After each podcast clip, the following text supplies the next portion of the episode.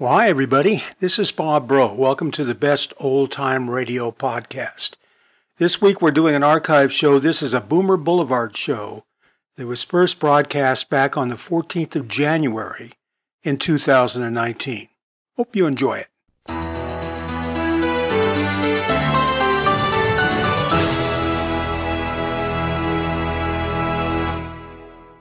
It's half past eight exactly, Mr. Dillon. I better get it out of the safe now.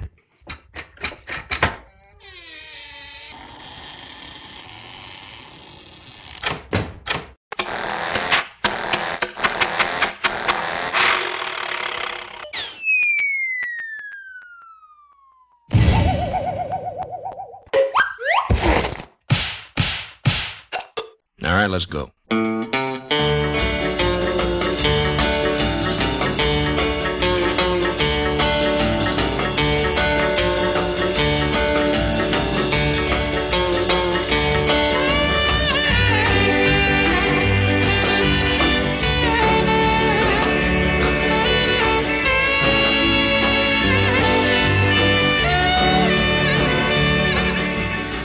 Chester, don't uh, don't don't track the snow in here. No, j- yeah, yeah. Get the snow off your boots right right there. Yeah, okay. Is it snowing where you are? Uh, Probably. I understand two thirds of the country got socked in with snow.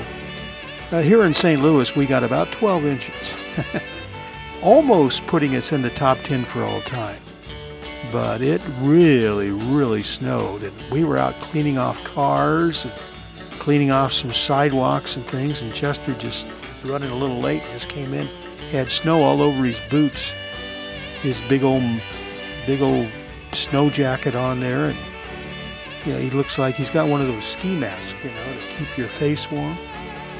You better unbundle, Chester, because it's warm in here now. Boy, we've had it. I'll tell you what. If you've had it, I hope you've enjoyed it because I don't care if I ever see snow again. I mean, it's pretty. I'd love to see it, but I don't like to have to function in it. You know what I mean? Well, hi, everybody. This is Bob Bro, and welcome to Boomer Boulevard. This is the old time radio podcast where you can actually hear old time radio shows you remember from when you were a kid if you're a baby boomer. And if you're not a baby boomer, that's okay. Come on in anyway, because you'll enjoy these shows as much as we do. Uh, everybody is uh, lining up over there and uh, grabbing the seats. There's some refreshments over there, some hot coffee and uh, hot tea. Yes, hot chocolate. Oh, yeah, you have to have hot chocolate on a snowy day, right? And candy canes. Look at that. Chester put candy canes in the. Did you ever do that when you were a kid? Put candy cane in hot chocolate? Oh, yeah, that looks good, Chester. Very nice, very nice. Well, we got a great lineup for you this week. We have an episode of the Mutual Radio Theater that was written by Arch Oboler. It's a mystery, and it's a good one. I'll tell you a little bit about that in a minute. We're going to follow that up with an Adventures of Ozzie and Harriet uh, with David and Ricky. Baby boomers definitely remember Ozzie and Harriet, and it's it's a fun episode. And then we're going to finish that up on the streets of Dodge City, Kansas, with a really good episode of Gunsmoke, one that we have never played on Boomer Boulevard. So you can look forward to that. So that's our lineup. It's a good one. And if you just want to get your boots off and hang your coats up, come on back because we're going to get started in just a minute.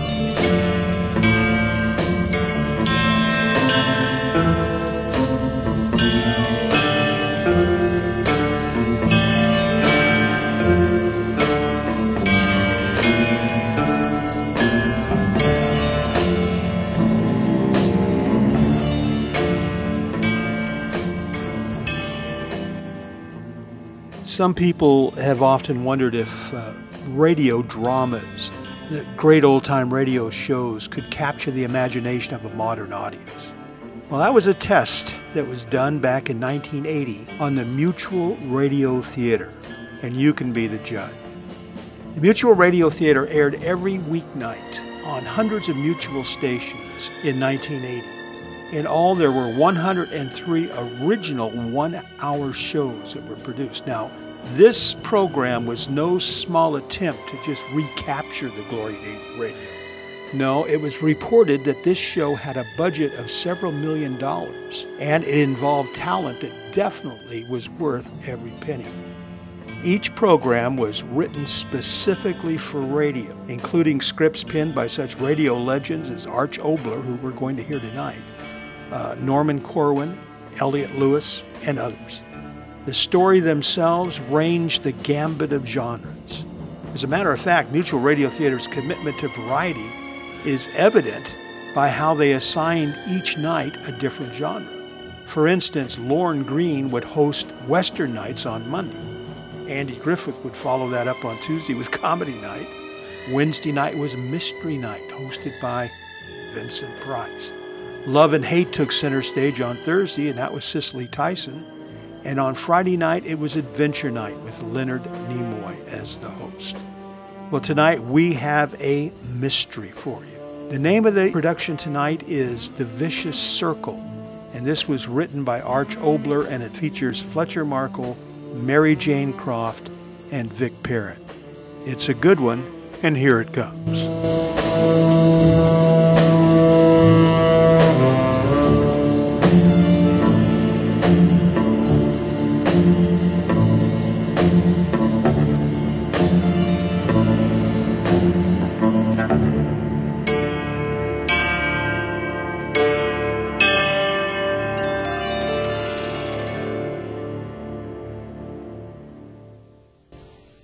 This is Vincent Price. We bring you a story as close to you as the headlines of tomorrow's newspapers. Now, I tell you for the last time, Wendell Whitney is the man. Now, believe me. We are talking about the Supreme Court, not a job in the post office. He's a candidate, that's all. One of a dozen. Right. Now, now hold, hold on. Now, what are you what are you talking about? The president wants him. Now, that's enough for me and you. Yes, but what do we really know about this man? Very little, very little indeed. The question is, can he stand up under the scrutiny of the opposition, fellas? All the Eastern newspapers are touting Frank Hammond. Hammond? He's a senile idiot. If we don't get a younger man into the court, we might as well kiss off all the Western liberal vote the next time around. Now, Lewis here knows everything there is to know about Wendell Whitney. Speak up, Lewis. Tell him. He was the top lawyer in his state, and he's been an outstanding judge of the appellate court for years. And above all, he's got a spotless reputation, and his loyalty to the party is unquestioned. He'll be a credit to every one of you who helped the president endorse him. You heard the man. The president endorses him. I endorse him. Now, what more do you want? When you hear this story titled Vicious Circle, you may say to yourself, Oh, I know where Arch Oboler got that idea, but you'll be wrong. Because I know for a fact that playwright Oboler started to write this play over 20 years ago and finished it only a few days before this broadcast. So get yourself comfortable, and in a moment, hear the amazing story of Vicious Circle.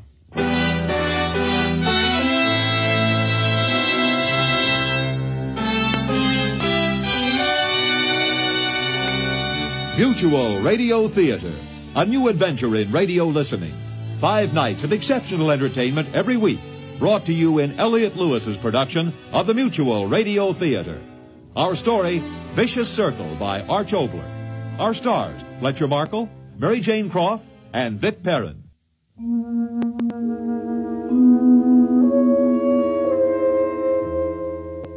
And now the first act of award-winning Arch Oboler's play, Vicious Circle.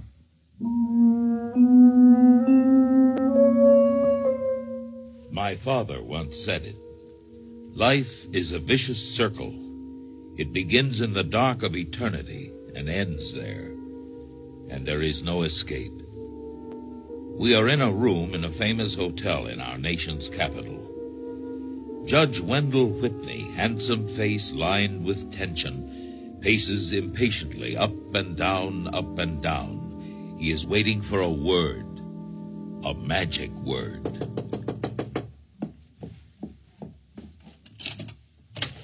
Lewis, come in, come in. Well, what happened? Congratulations, Mr. Justice. What's the matter? Are you too shocked to speak? What happened? Just what we figured. Old Harkness held out a while, but Sprigg and the others kept pounding away on your war record and your party loyalty and your reputation on the bench. And Harris made a speech about the Supreme Court needing young blood and all that. And just like that, Harkness said, okay. So that was that. Oh, they'll play a little more fiddly-do before they officially tell you about it, but you're in, Wendell, and that's a fact. You better start working on your acceptance speech. That's wonderful. Hey, come on, what's the matter with you? Listen, I'll call for room service. Get you a drink or a dozen. No, no, you know I don't drink. Oh, sorry, I took one look at your face. It... Wendell, for God's sake, don't you realize what their endorsement means? Every survey, every poll indicates that the party is going to win this year. With a committee backing you up with your personal popularity, with Chief Justice Conmore sick as he is, and the senility of the others, inside of a year you could become Chief Justice. Well, it's been a long time coming. Uh, you'll answer it, Judge. They've come to bring you the happy tidings. No, please, you go. Okay, okay. Oh, Wendell, there you are. Lewis has undoubtedly told you, but we're here to make it official. Congratulations, Mr. Justice. Yes, congratulations, Justice. Uh, thank you. Thank you, gentlemen. I, I'm deeply honored. Well, now, uh, shall we adjourn someplace where we can have some friendly stimulants? Senator Harris, I hope you'll forgive me, but I would like to go home at once and tell my wife. Oh, of course. Well, the very thing for you to do. There's plenty of time tomorrow for us all to get together. Uh, gentlemen, our candidate is going home to tell his wife. And having seen the beautiful Margaret, I'm sure we all understand. Oh, we sure do. Can I drive you home, Wendell? My car is outside. No, thank you. I brought my own. Uh, thank you again, gentlemen. I'll, I'll see you all tomorrow. Very good. Bye-bye. We look forward to seeing you again, then. Judge.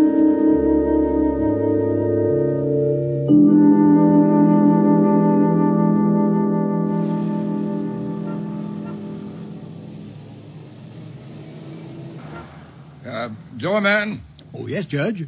my car. Would you get it for me, please? Oh, it's at the curb, sir. I saw you crossing the lobby. Thank you. Uh, here you are. Oh, thank you, sir.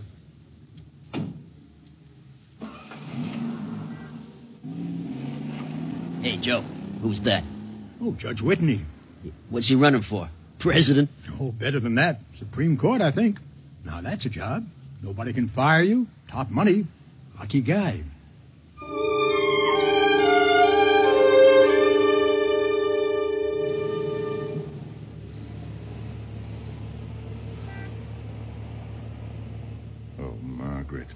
Margaret, what will you say?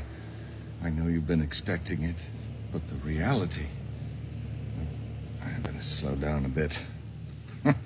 Supreme Court candidate Dent Svenders on Washington Street. Got you talking to yourself, Judge? What? Who? Who in the devil? Better watch your driving, Judge. Don't worry about me. I'm quite comfortable in the back seat. Now, why did you have to stop? We can talk while you're driving. Get out of this car. How dare you? well, well, Judge, so you remembered me. Hmm? It is you, isn't it? Yeah, I'm flattered. Yes, indeed. I mean, after 10 years and 40 pounds. Mind if I get in front with you, Wendy? We got a little bit of talking to do. Okay, let's go. Drive.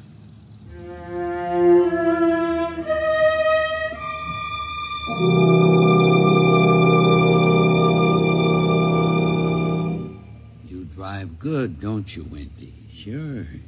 Everything you do is good. All right. What is it now? Say it. I've waited for you, Wendy. Now you wait for me. You want money again. All right. How much?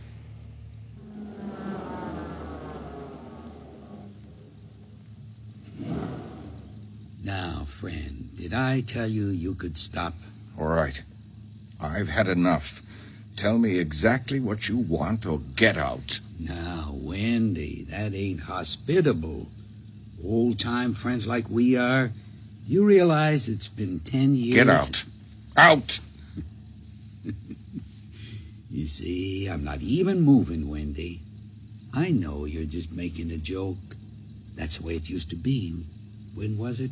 Ten years ago? You'd get all mad, and then you'd get smart, and we'd get along all right. That's the way it's going to be now, ain't it, friend? Or should I say, Mr. Justice? What are you talking about? Oh, Washington's like a big mouth, and I got big ears. I've been hearing exciting things. President's going to nominate you, ain't he, Wendy? And if he nominates you, that's it, ain't it? I mean, the way things are going. Justice of the Supreme Court, Wendy Whitney of Leeds, Wyoming. Who'd have thought it? Yeah. And who'd have thought you'd be district attorney and then governor? But then, I always was lucky, wasn't I, Wendy? How much? You're asking that question now at the right time, friend. A hundred thousand dollars. A hundred thousand? Does that surprise you, friend? It shouldn't. You're insane. I haven't got a fifth of that. Well, maybe you haven't, Wendy, but you'll get it. Oh, you filthy blackmailing scum! Still got your expensive temper, haven't you, Wendy? Looks like rain. Remember the rain, Wendell? Wet streets. Shut up. No, no. I shut up for ten years, waiting. Just waiting. Now I'm talking. I knew you'd get there. Now you're there, so I can't shut up anymore. I'm giving you 48 hours to get the money. 48. And you'll get it all right. A man who's going to be a Supreme Court judge has lots of friends with lots of anxious money. Twenty years ago, a hundred and fifty dollars shut you up. Then it was two hundred and fifty. Five hundred. Ten years ago, a thousand. And now a hundred thousand. What next, Henry? Just tell me. I like you when you talk quiet that way, Wendy. I like it. Real sensible and businesslike. Answer me. What next? When you're, like they say, on the bench, I don't know. I'll have to figure it. It's always give and take with me, you know that. You and Margaret. Margaret. Mighty pretty girl she was, and is. Yeah. I found out where you lived. And I saw her come out of your hotel today. Real pretty woman, Margaret. You know something? I think I like her looks now even better than when she was plain little Margaret Byerly, the druggist kid. You want to know what else, Wendy? Well, I just got an idea. Back home, Margaret could never see me for dirt. Now, maybe if she changed that, she'll listen to you. Maybe be generous to an old friend. You filthy! I'll kill you! No, uh, kill you! Wendy! No, kill you! God! You! You! Uh,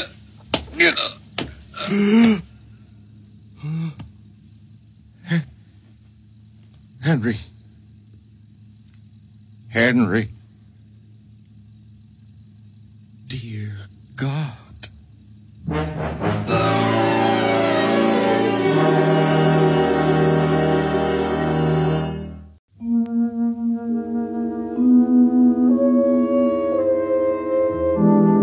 We now return to our play, Vicious Circle. Wendell Whitney, candidate, tells his wife of blackmail and murder. Hello? Yes? Julia. Yeah. Oh, yes, I heard the newscast. Isn't it wonderful? No, Wendell isn't home yet. I'm sure he wanted to tell me himself, but the phone's been busy ever since the news flash. Excited?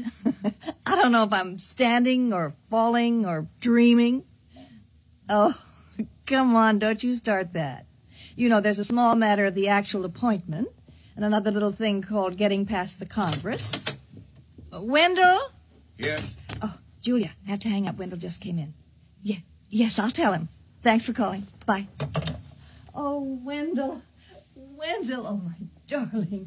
It's wonderful, wonderful. Margaret. Now, that's an unenthusiastic hug. What is it? Well, your face, so somber. Oh, I know. No. The strain you've been under all these hours. Here, sit here. Rest. And then tell me all about it. Yes. If we were drinking people, this is the moment when I'd reach for the champagne. you know, I just realized something. If you became justice, and you will, you'll be the first teetotaler on the Supreme Court bench since Douglas. Uh, or was it Justice Holmes? Wendy, aren't you feeling well? Do you. do you remember when we got married? What kind of question is that? You do remember, don't you? Thursday, that Thursday. Wendell, what is this? Of course I remember.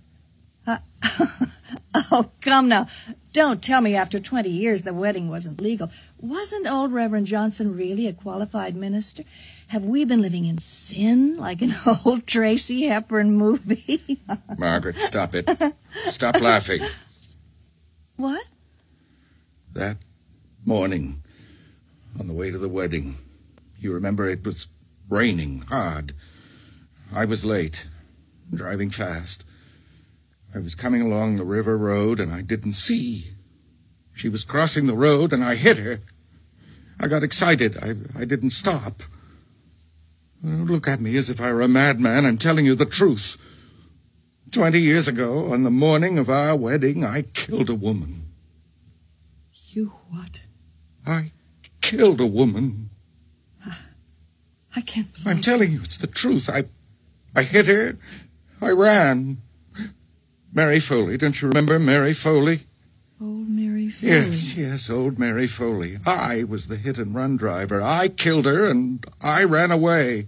But, uh, but why didn't you tell me then?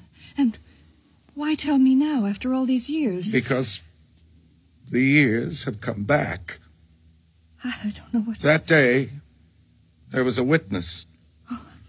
I didn't know then. I found out quickly enough. Who? Henry Benyon. Henry Benyon. So that's why... Yes. That was part of the blackmail. Calling him my friend, letting him visit us. Part of blackmail? He bled me for ten years. Then he disappeared. Until today. Oh, Wendell, why didn't you tell me? An accident 20 years ago. All these years. Why didn't you I didn't want to talk about it. I didn't want to think about it. These last years, I kept telling myself Henry had died, and that ended it. But it's not ended at all. He's back today. of, of all days, today. Today. All these years working, planning, making arrangements, compromising for what happened today. I'm not going to lose it, Margaret. I'm not going to lose it. All right. All right, Wendy. We'll pay him. Anything. It'll be all right. Wendy? What else? I killed him. What? His body's down in the trunk of the car. Oh, God.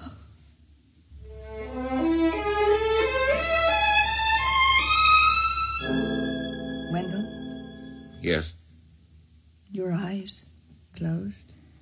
thinking. Tell me, what, where are you going? Telephone? Who are you going to phone? The police. No. Give me the phone. Margaret, I've got to call no. them. I won't let you. Who did you kill? A man? No, a nothing. A, a piece of filth. You're going to be a justice of the Supreme Court of the United States. The Supreme Court. But I killed Mary Foley. Now him. Who was Mary Foley? Have you forgotten? The town drunk. Your life for that? Wendy, lift your face. Look at me. You're going to be a justice of the Supreme Court. You're the best man for the job. The country needs you. You'll do a thousand things for, for, for millions of people that'll make up for those accidents in a million ways. You're not going to call the police. I told you. His body is in the trunk of my car. All right. We'll wait until it's dark, and then we'll get rid of it.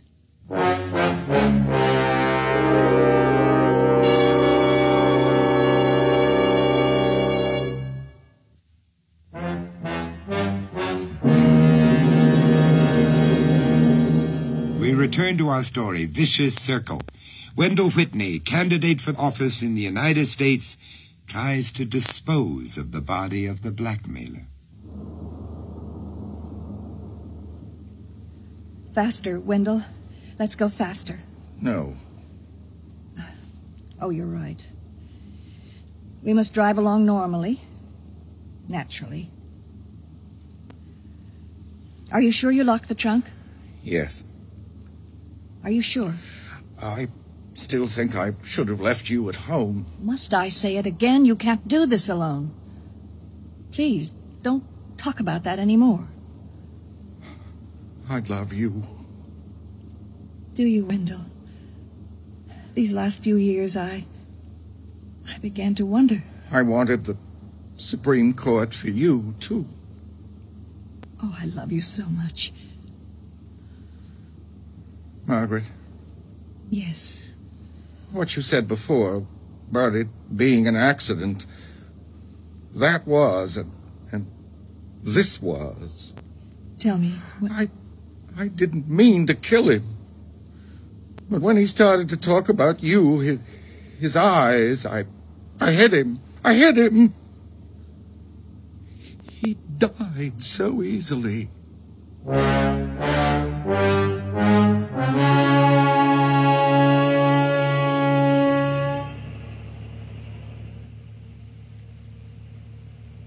Wendell?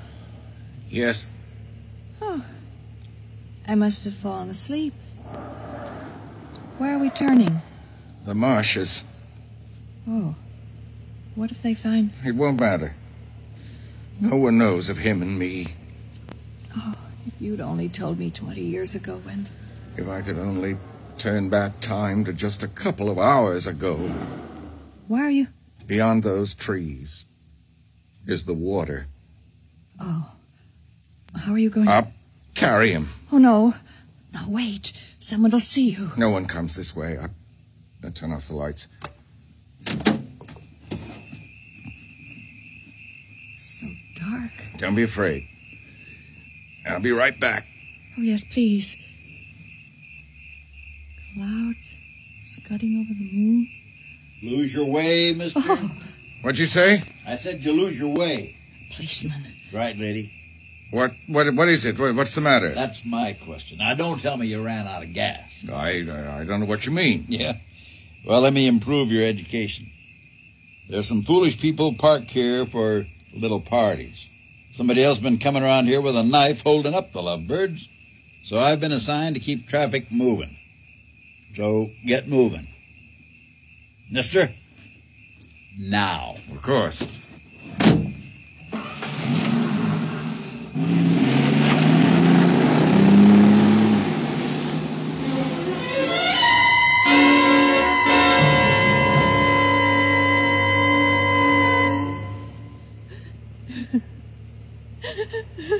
Margaret, don't.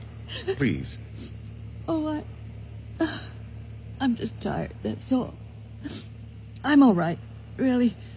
This past hour, I've been thinking about what you said, and it's true. Exterminated vermin, that's all. You knew him as well as I did. Every day of his life was wrong. And I've made up for what I did 20 years ago a thousand times. I'll make up for this, too. Believe me, I will. Oh, I know you will. I, I guess that policeman suddenly appearing frightened me more than I realized. You all right now? Yeah, I think so. There's no reason to be frightened. None. I'll get rid of him in Belford Woods, and that'll end it. Policeman stopping us. Oh, for God's sake, stop that. You think there's a policeman in every nook and cranny of the district? What have you been doing all these hours, sitting with your eyes closed? This is open country. There isn't anyone around for miles. All I ask is that you shut your mouth and don't talk anymore. I... I'm sorry, Margaret. I'm, I'm very sorry. What are you staring at? That red light. Red light? There's no. No, I saw it. Against the sky. Was. There's nothing. What- See, look. There. Oh, yes, yes. What is it? Oh, tell me. Fire. Yes, it, it must be a forest fire. The woods, they must be burning. Now, Margaret, stop. You said you'd get rid of him in Belford Woods. Margaret, stop. I can't take any more. Margaret, quiet. Someone's coming. What? Another policeman. Oh, my oh. End of the line, folks. I I don't understand. What? what? Around the bend, a private plane crashed about an hour ago. Set fire to the brush. You have to go back to the junction and detour. Ah, come on now, lady. You're safe enough. Uh, just head back where you came from. There's no danger. It's it's all right. She she's been ill. Thank you, officer.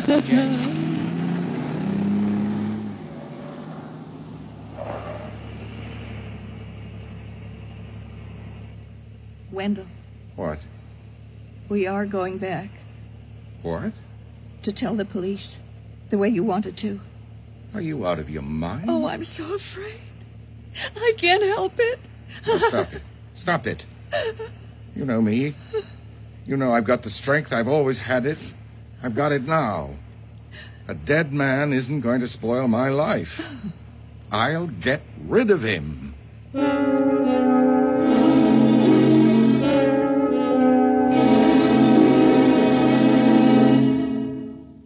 The hours have crawled by, and the body of the blackmailer is still with Wendell Whitney and his wife. Are you asleep? No, We're almost there. almost there. Driving along this last hour, everything's cleared up in my mind. Everything. Everyone has a secret cross to bear. I'll bear mine, and because of it, do better for for everyone. I'll have that chance soon. So it'll be all right. It's strange. In a crisis, you were always stronger than I was. Just a, a little while, just long enough for me to get my bearings. And then it doesn't matter that you fall apart because by that time I'm all right.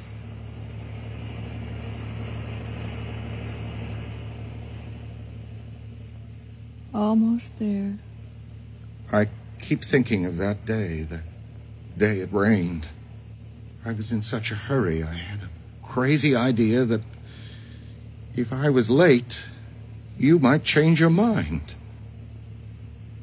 There's something else I've never forgotten. The way it sounded when the front of the car hit her. Steel on flesh. How strange the sky is. Darker than dark. Well, we're here, Margaret. In, in a few moments. Get rid of him now. Please. Yes. You stay in here. Where are you going? I have to open the trunk. Oh, uh. I'll only be a minute. Wendell, wait. What is it? I've been thinking. It was it was my fault too. Huh? Well, if, if I hadn't failed you somehow, you would have told me long ago. But I failed you, so you so you kept quiet. I'm to blame. I'm not going to stand here listening to nonsense.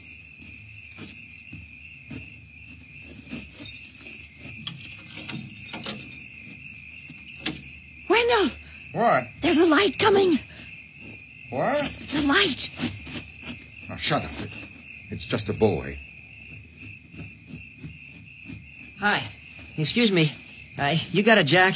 I got a flat a couple of miles up, and I saw your lights, and then you stopped, and... Hey, mister, am I glad to see you. What, what's the matter? Something wrong? Wrong? With your car? You know, I mean, I, I saw you get out and, and go to the back. And... Nothing's wrong. Nothing at all. Oh, well, if there is, I just meant I'd be happy to help you fix it. Me, I got problems. You see, my girl and I, we came out here, and she's supposed to be home at no later than 11. I, I know it sounds corny, but I, I really did get a flat, and if you could give me the key to the trunk, I'll get the jack. No, and- I have no jack. Oh. Well, then, could you drive me back to my car and we could pick up Penny? Uh, that's my girl. She's she is scared sitting there in the dark. And if you could drop us off at the next gas station, I could, uh, you, you know, call her folks and, and get squared away. I, I sure would appreciate your giving us a ride, mister. No, step away from the door. Oh, mister, come on, have a heart. We've been waiting for two hours for a car to come No, along. no, no. Go away. I, I can't. Hey, wait a minute. You're Judge Whitney. Hey, look, look, I'll hold up the light. You can see. I'm Jimmy Hayes. I'm one of the pages in the Senate. I saw you when you gave that speech. I, I don't blame you for not wanting to pick up hitchhikers way out here, but now you know who I am, okay? Judge Whitney? All right. Get in.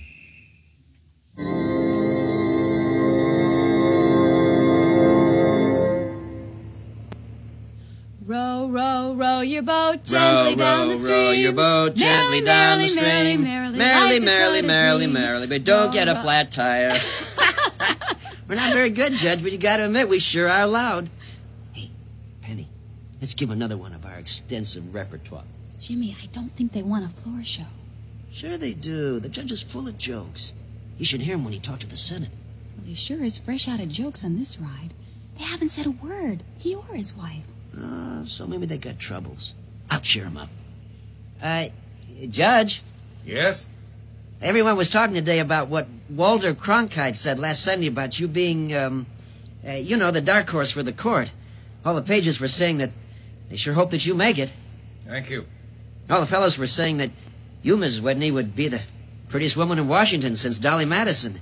Me, I said you'd be the prettiest one in history. Well, this sure is a sweet piece of machinery. You know, this car, uh, little foreign jobs are all right mechanically, but you give me something like this for a payload. I mean, comfortable and big enough to carry just about anything. Margaret. Did I say something funny? Margaret. Stop it. For God's sake, stop it.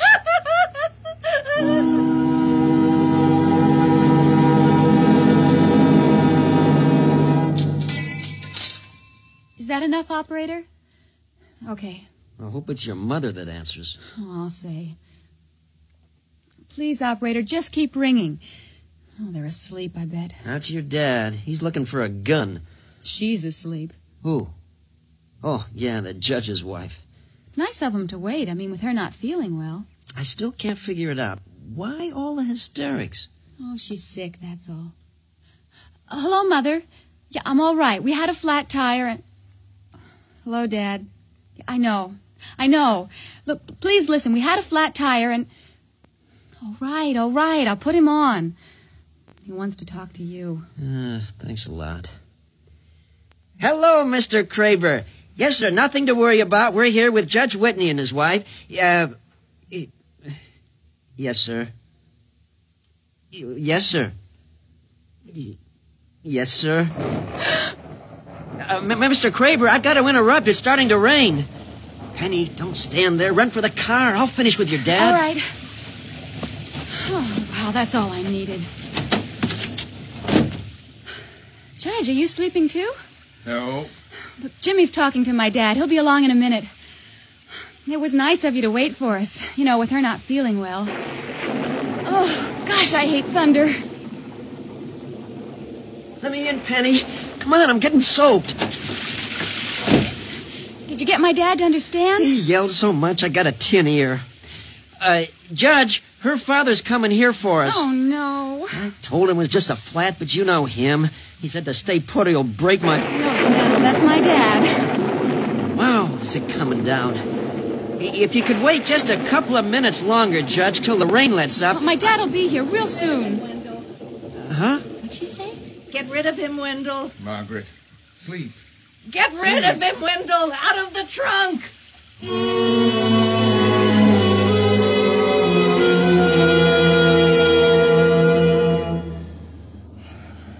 Boy. Tomorrow morning, all Washington will know that my wife was hysterical. Is it morning? What? Yes. Dawn. I hadn't realized. No need to hurry anymore. Daylight. Gotta get there before daylight. No need to hurry anymore. Margaret, please. I know where I'm going now. Yes. East Road. He's around your neck. All that happened, it doesn't matter. I know where to go. Way he's been for 20 years. What'd you say? Well, it doesn't matter. Here. This place will end it. Around your neck. The river. This is where I should have come in the first place. Road's always deserted. Water under the bridge is deep. Don't go back there, Wendell. What are you talking about? Don't go back there. He'll get his hands on you. Never let you go. Drag you down. Stop down. it. He's dead. Down. Into the river, and the nightmare will be over. No, don't go there. Out of my mind. You're trying to drive me out of mine. Keys. Yes, I'll get you out of there, Henry, and it'll be over. Twenty year nightmare over. Lid won't come open. What's the matter? Jammed. Got to get it open. Got to. He's holding it, Wendy. What? Who? From the inside, holding it. I'll get rid of him for you. What? I'll get rid of him for you. Margaret! Get away from that wheel! Don't! Margaret, come back! Don't!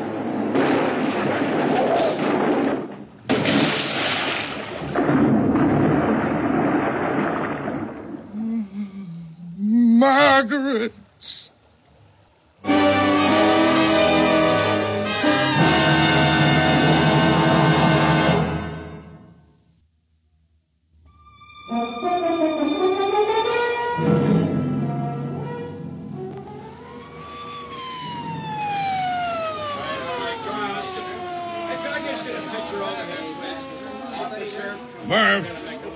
Soon will they have that automobile out of the water? Well, they've just got the hook on it, Captain. Any minute now. Yeah. All right, speed it up as much as you can. Right. Reporters are driving me nuts. You take a look at him. His wife dead under the river, and they haven't got the decency to. I'll put a stop to it. All right, fellas, leave the judge alone. I told you that before. Oh, take it easy, Captain. Ah. The papers are full of the judge this morning. Haven't you heard? The parties endorsed him all the way. All we want is a simple statement. The man's in a state of shock, sitting here by the road ever since. Hey, look, the crane's got the car. They're hoisting it up. She's in there, all right. Uh, judge, please, uh, won't you make a statement, please? Statement? Yeah, what happened? How did it happen? Yeah. Yeah, I'll make a statement. It, it was raining. I, I was driving fast. I ran over a woman. What? Old Mary Foley. But don't arrest me now. Please. I haven't time to stop now. Margaret's waiting for me at the church. You see, I'm on my way to get married.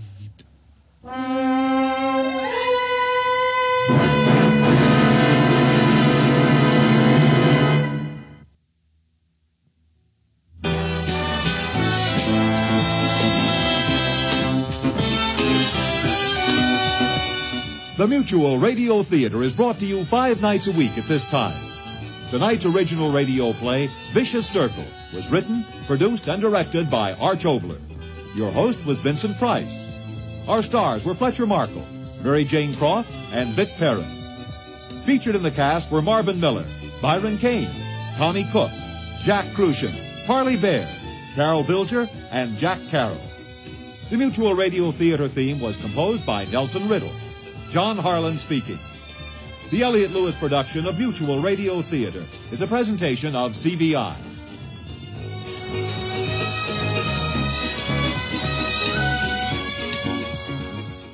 This is Cicely Tyson. Join us tomorrow when I'll have another story that illustrates one of love's many faces.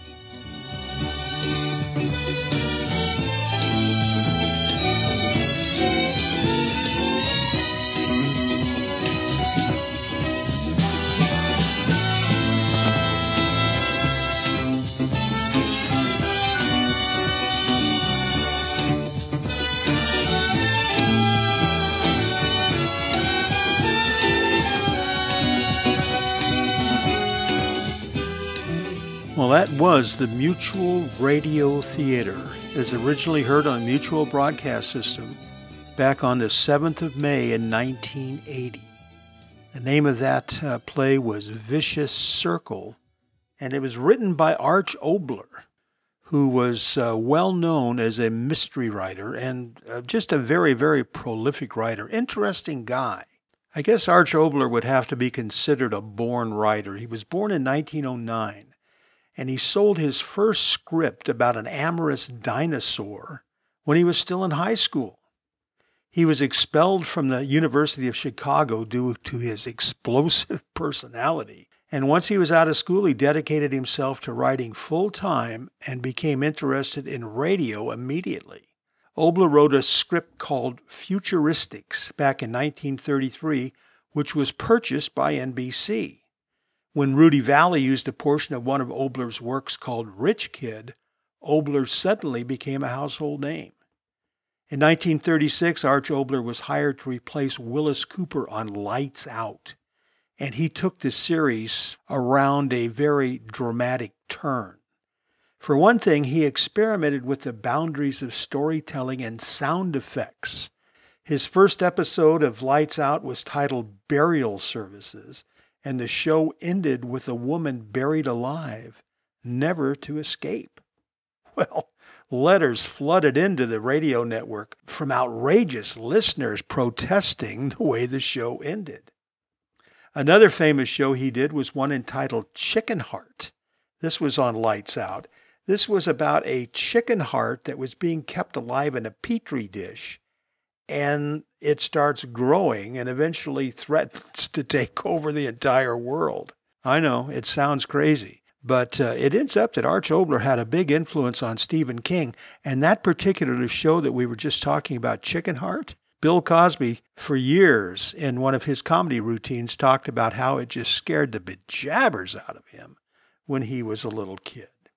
And then, of course, there was the time that Oboler used a wet rubber glove to create the sound of people's bodies being turned inside out due to a mysterious and deadly fog. Oboler got into trouble again for writing the infamous Mae West and Don Ameche sketch that played out on the Chase and Sanborn Hour. It was about Adam and Eve. It was just filled with a lot of sexual innuendo, and it outraged decency groups around the country. So much so, and the protests were so loud, that Mae West was banned from the radio network for 15 years. Oboler, on the other hand, was not banned, and he wrote the script. Go figure. Anyway, very interesting character, Arch Oboler.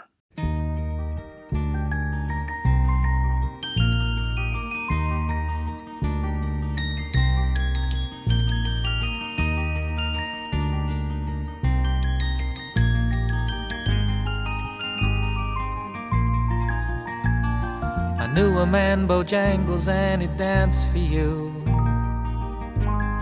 In worn out shoes, silver hair, ragged shirt, and baggy pants. The old soft shoe He jumped so high, jumped so high. Then it lightly touched down. Mr. Bojangles, Mr. Bojangles, Mr. Bojangles dance.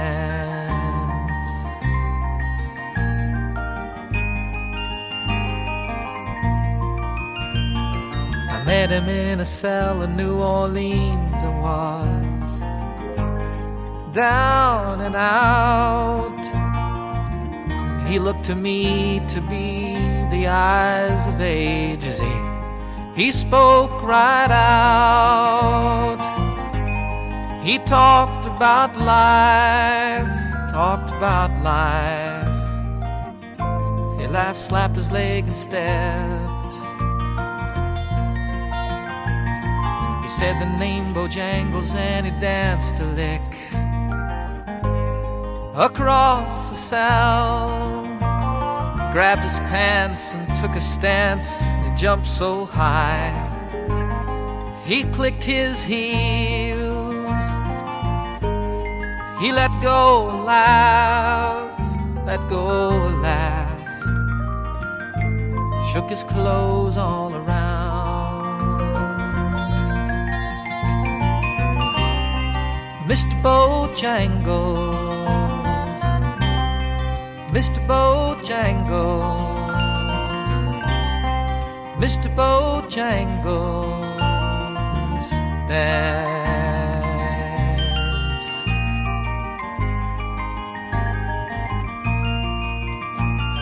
He danced for those at minstrel shows and county fairs throughout the South spoke in tears of 15 years I was dogging him. They traveled about. The dog up and died, he up and died.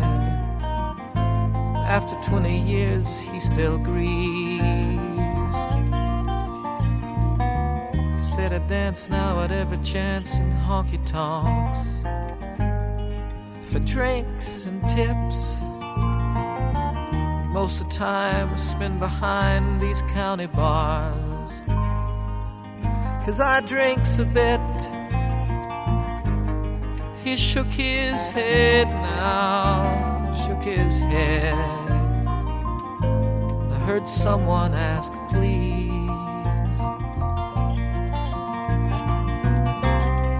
Mr. Bojangles, Mr. Bojangles. Hey, Mr. Bojangles, dance.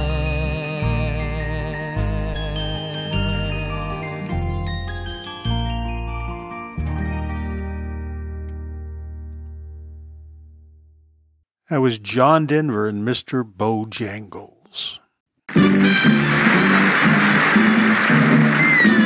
Something familiar. Something familiar. Something for everyone. A comedy tonight. Ah! Something appealing, something appalling, something for everyone. A comedy tonight. Nothing with kings, nothing with crowns.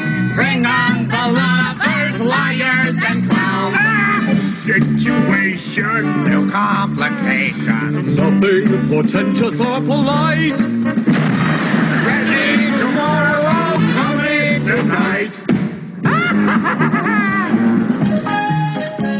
Well, on our comedy corner this week, we're going to uh, visit one of the famous families of the baby boom generation, that being Ozzie and Harriet Nelson. We have an episode that goes back to March the 27th, 1949. So here comes Ozzie, Harriet, David, and Ricky in an episode entitled Compliment. Here it comes.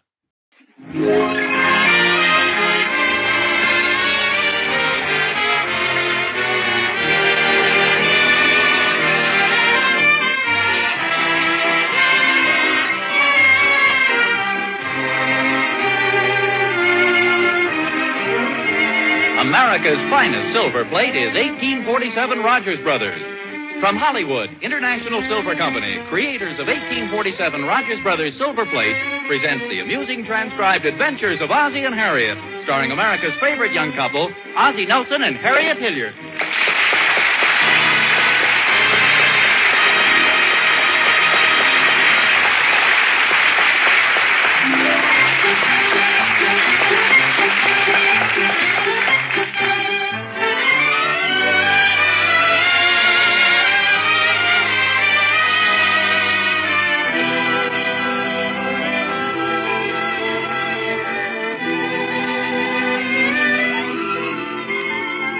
Breakfast time at 1847 Rogers Road, and the Nelson family, now let's see, Ozzie, Harriet, David, and Ricky, yeah, they're all gathered around the breakfast table. Outside, the sky is blue, the sun is shining, and the birds are singing. Yes, sirree, spring is really here. Look how blue the sky is, Harriet. And the little tree by the garage has buds on it. Oh, look out the window, boys. There's a robin. Oh, yeah. I saw one yesterday, too, Mom. Yes, sir, spring is really here. Mom? Yeah? I dreamt I was a bird last night. Oh, I've done that often. That's lots of fun. Were you flying around? No, I was eating worms.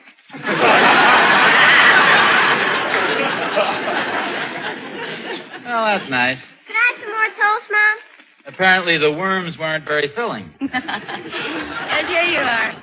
Pass some more to Daddy, too. Oh, no, thanks, Harriet. I'm fine. Mmm. A wonderful breakfast. That milk was good and cold. If you want some more milk, Pop, you can have mine. No, thanks, David. You drink your milk. Go ahead, Pop. I'll give David my milk. I've never met two more generous boys when it comes to giving away milk. You guys want to be athletes and get big and strong, I think you ought to drink your milk. That's what they say in school. Milk makes you big and strong. Vegetables make you big and strong. I'm getting tired of waiting. yes, so am I. Drink your milk. Oh, and David, remind me to give you some money so you can get a haircut today. Down over your collar. Do you really think milk makes you strong, Pop? Well, sure I do. That's an accepted fact. Some people drink goat's milk. Yeah, well, I think that's a little too strong. Elephants are big and strong, and all they eat is peanuts. Oh, you've only seen captive elephants at the zoo, David, and the circus. You've never seen the ones that live in the jungle. Do they drink milk? I wouldn't be a bit surprised. How's the milkman get to Africa? Well, that's a good question. Harriet, would you like to answer that for Ricky? No, I'm like Ricky. I'd like to hear the answer. As soon as I think of one, I'll tell you. I'm all finished, Mom. Come on, Ricky. Pop, Yeah? cats drink milk, and they aren't very big. Yeah, I know, Ricky, and I'm just as surprised as you are. Now go on out and play. Would you like some more of anything? Oh, no, thanks. She was a wonderful breakfast. Or did I tell you that? Yes, you did, but it's nice to hear it again. Thank you, sir, for the lovely compliments. The pleasure is mine. Pop, Yeah? do some people really talk like that?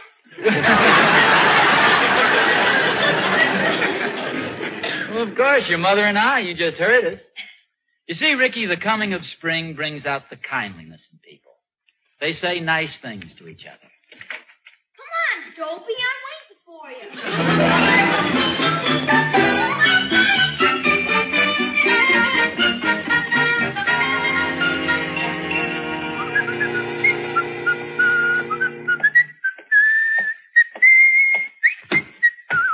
Morning, Oz. Hi, Thorny. I'll move over. Sit down, Oz. Who ever heard of spending a beautiful day like this on the front steps? Oh, I'm just conserving my strength for this afternoon. What's happening this afternoon? I'm going to walk around back and lie in the hammock.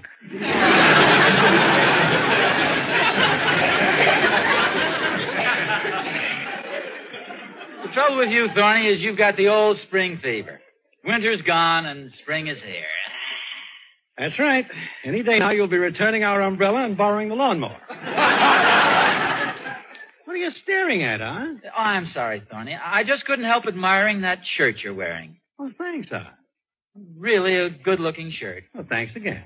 Doesn't it make you feel good when somebody pays you a compliment? Sure, naturally. See, nothing but an old, frayed blue work shirt, half faded in spots. But I compliment you on it and it makes you feel good. Well, thanks once more.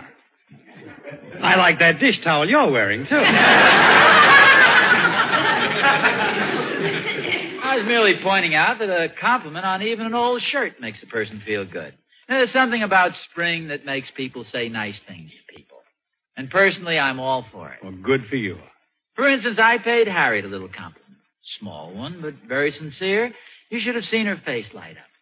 Made her happy, made me happy, started the whole day off right. I'll bet I know what you told her. It was about her new hairdo, wasn't it? No, no, no, no, no. It was. No, it it was something entirely different. She is wearing her hair a new way, you know. No, she isn't. Oh, I thought you were more observant than that. She's been wearing her hair different for the past week. I'm surprised you haven't noticed it. When did you notice it? I didn't. My wife mentioned it. I, uh, I hate to sound inquisitive, Oz, but what was the compliment you paid Harry? Oh, it was really nothing important, Thorny. Just a little thoughtfulness. Why, Oz, you're blushing. I am not Thorny. Come on, you romantic devil, you. Tell me what it was. Stop tickling. Honestly, Thorny, at times you act like a child. Come on, Oz. You can tell your old pal, Thorny. What did you say to her? Well, I, I merely said. Yeah, yeah. Well, I, I told her that that uh, breakfast tasted very good. What's romantic about that? I didn't say it was romantic. I can imagine how disappointed she must have been. Well, she wasn't disappointed, Thorny. She was very happy about it. Oz, Oz, please, does that make sense? Look at it from her standpoint. Here she is with a new Hill house dress. She gets up in the morning, the birds are singing, it's a beautiful day. All she needs to make it perfect is one little compliment from the man she loves. And what do you do? You tell her breakfast is very good this morning. Matter of fact, it was just two soft boiled eggs, a, a glass of milk, and some toast. What's so great about that? Come to think of it, the toast was burned a little. and the worst part of it is, Harriet looked unusually pretty this morning. There were any number of personal compliments I could have paid her. Well, why don't you come right out and say what you're thinking? Why don't you tell me to go back in the house and pay her a real compliment? If you want me to be honest about it, that's exactly what I was thinking. You don't think I'll sound like a silly romantic fool, do you? Of course not. Every woman enjoys a sincere personal compliment. You just told me how pretty she looked. Why not tell her? Thorny, that's just exactly what I'm going to do. And right now, too.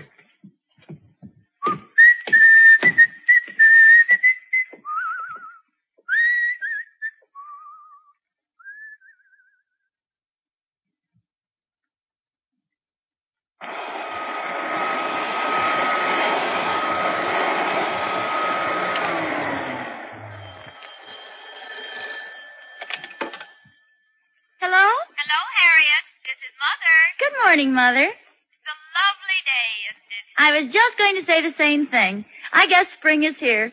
We had the same old eggs and toast this morning, and Ozzie said it was a wonderful breakfast. Oh, well, you have to overlook those little things, Harriet. Maybe he just felt a little grumpy this morning. Oh, no, no. He really meant it, Mother. Well, now, the reason I've called is we're having a raffle over at the church, and I was wondering... I hate to interrupt, Mother, but I'm sure Ozzie really enjoyed the breakfast. Oh, I wouldn't worry about it, dear. All men get a little sarcastic at times. It was probably just his way of registering a complaint. And the raffle tickets are only 25 cents, and the prizes are simply wonderful. The first prize is five beauty treatments at Pierre's Beauty Salon. We always have boiled eggs. That's all Ozzie ever wants. Now, he probably thinks that's all you know how to make. The second prize is a new dress from Andres. Would you care to buy a couple of tickets, dear? There are quite a few other prizes, too. Hmm. Yes, I'll take a couple, Mother. Harriet, you sound worried. Well, frankly, I am now. Oh, Harriet, don't be silly. I've got most of the tickets sold already. So stop worrying about it. I was thinking about breakfast. Oh, of course, dear. Oh, I'm sorry. I didn't realize I was holding you up. You run along and eat your breakfast. Goodbye, Mother. What's wrong with eggs and toast?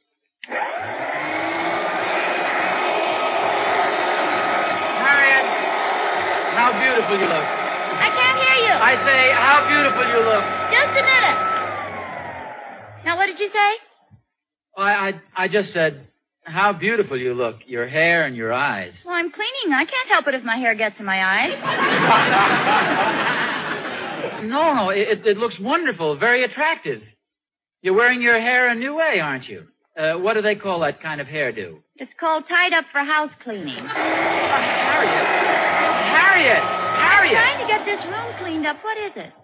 I just want to tell you what an attractive dress you have on. Looks lovely on you. It's just an old house dress. What do you expect? I'm cleaning. Yes, but honestly, dear, on you it looks like a a, a formal evening gown. Well, that's a fine thing to say. What? My formal evening gown looks like an old house dress. Ah, Harriet, you aren't listening. I said you look wonderful. I'm trying to pay you a compliment. Doesn't matter what you're wearing. You'd even look good in an old potato bag. Ozzie, if you don't like my new gray tweed suit, why didn't you tell me when I bought it? I wasn't even thinking about your gray suit. It's your evening gown that looks like an old house dress. Let's start again. That's a good idea. Let's go back to breakfast. Exactly what didn't you like about it? Breakfast, it was wonderful. Well, then why were you so sarcastic about it? Well, I wasn't sarcastic about it. I enjoyed breakfast very much. I just shouldn't have complimented you on it. I, I should have thought of something else. But you just said you really liked it. Well, it was delicious. But what was it? Toast and two boiled eggs? and the toast was a little burned. I, I, I could have thought of something more romantic to comment on. Your eyes, for instance. They make you think of two boiled eggs?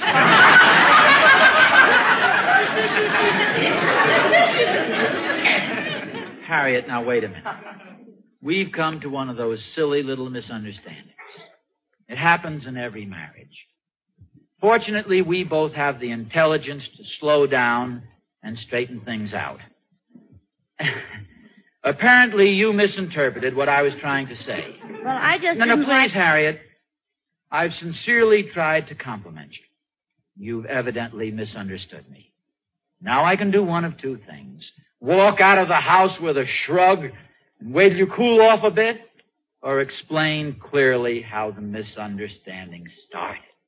Now, we had just finished breakfast. It wasn't an unusual breakfast. In fact, it was the same old boiled eggs and toast that was burnt to a crisp. However, I made a sarcastic. No, no, no, no, no, no. Let me go at this a different way. Right after breakfast, I happened to say to you, I have. I'll see you later. What? I'll see you later, I said. I'll... Ozzie, please, let's not shout at each other. let's try to act civilized.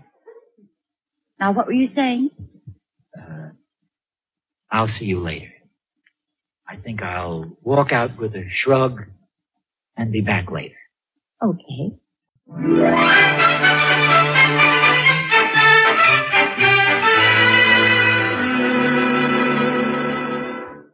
Uh, Thorny. Back here, Oz. Oh, oh, you got the hammock out after all, huh? Yeah, what a life. I've been lying here dreaming I'm on a tropical island. It may interest you to know, Thorny, that the advice you gave me didn't work. I told Harriet how beautiful she was, and she practically ran me out of the house. Well, I wouldn't worry about it, Oz. All women are a little unreasonable at times. She was probably busy or preoccupied or something. How was she doing? Well, she was cleaning the living room. Yeah, that might have had something to do with it. I don't imagine any woman is too happy when she's house cleaning. Well, of course. That explains the whole thing. Just like my wife. When she's got a lot of house cleaning to do, she gets awfully unreasonable. Wants me to help her. I don't know why I keep asking for your silly advice, but what do you think I ought to do? You've got nothing to worry about. Just go back in the house. By now, she's had a chance to think it over, and she'll be all apology. Uh, you say that, Thorny, but are you sure? Am I sure? This is how sure I am, Oz. And believe me, this takes courage. Go ahead, I'm listening. If Harriet isn't sorry, if she doesn't throw her arms around you and give you a big kiss, I will.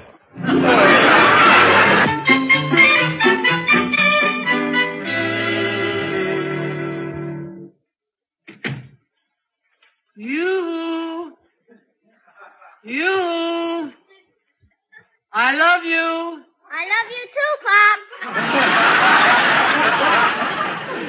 Oh, Ricky, I, I didn't see you there. Uh, where's your mother? Do you know? She went downtown. Went downtown. Oh, that's strange. He left a note for you on the table. A note? Oh, yeah, I see it. Barney was right, I guess. Probably apologizing. Sorry to walk out on you, but I have a date with a handsome man. Is it funny, Pop? Uh, yes, it is, uh, in a way. What does it say? well, she says, sorry to walk out on you, but I have a date with a, a handsome man. you see, that's kind of funny. I don't get it. Who's the handsome man? Well, uh, we don't know, you see. Uh, that's the joke. I still don't get it. Well, uh, uh, come in, Thorny. Hi, Oz. Uh, oh, hello, Thorny. Uh, I'll explain it later, Ricky. What is that? Thorny, I'm glad to tell you you are absolutely right. Harriet's really in a good mood, even trying to pull my leg a little. Here, read this note. I see it. Hmm, sorry to walk on. Hmm. what do you think of that? Oh, I wouldn't worry about it, Oz. Maybe she's just kidding. well, of course, that, that's what I just said. Handsome man. I'll bet the guy's no better looking than you are. Thorny, this note is just a joke. Well, I hope you didn't think I was serious. She's kidding, of course. It's like that old poem, The Handsomer Man. The wife leaves a note saying she's out with a handsomer man. Guy turns out to be her father. Thorny, that's it. Well, sure, she's probably out with her father, and here you are worried. Oh, I wasn't worried. Not with her father. I should have known. I don't think I've ever met her father, Oz. No, he lives in Des Moines, Iowa. Then how could Harriet be out with him? Uh, uh, What I mean is, well, it's something like that. Maybe see. it's her uncle. Or her cousin. Or just some handsome stranger. Wait a minute. Of course, she's out with David. She took him down to the barber shop for a haircut. You really think so? Oh, this morning at breakfast, she said David needed a haircut. You see, David's the handsome man. Ah. A date with a handsome man, and it's David. Hi, Pop. Hello, David. Harriet's got quite a sense of humor, hasn't she, Thorny? Yes, she sure has. Wipe your feet, David. What's the joke, Pop? It's your mother, David. You see, she's down at the barber shop getting you a hair. I don't get that one either, Pop. Look, why don't you boys go out in the kitchen and, and eat some cookies or drink some Coca-Cola? Uh, Mr. Thornberry and I want to talk. Say, maybe that's Harriet now. Hello, Harriet? No, this is Mother. Grandma Hilliard. Oh, hello, Graham. Did Harriet get back yet? Uh, no, she isn't here. Do you know where she went? What didn't she tell you? She phoned Pierre and made a date for three o'clock. Pierre? Pierre who? Oh, Pierre's beauty shop. That's where she is. I five free beauty treatments on our raffle. Isn't that wonderful? Well, for goodness sakes. You know, our neighbor, Mr. Thornberry, he was worried sick, just wondering where Harriet had gone. you know, he, he's such an inquisitive guy. Oh, Mr. Thornberry.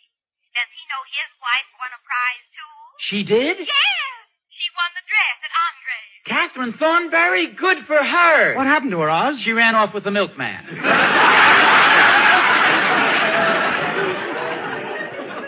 oh, don't look so worried. I'm kidding. What did you say, Graham? I say, have Harriet call me when she gets in. I'll hang up now. I don't want to run overtime. You're probably calling from a booth. Goodbye. Goodbye, Graham. Thorny, we've got the two luckiest wives in town. Yeah, we know that, Oz, but do they know it? No, no, listen to this. Harriet's mother sold them some raffle tickets, and they both won prizes. Catherine won a new dress at Andre's, and Harriet won some free beauty treatments at Pierre's beauty shop. So Pierre's the handsome man Harriet has a date with. That's how about that? That silly-looking Pierre. Harriet sure has a peculiar idea on what a handsome man looks like. I've wanted to say that for years, but I thought you'd be a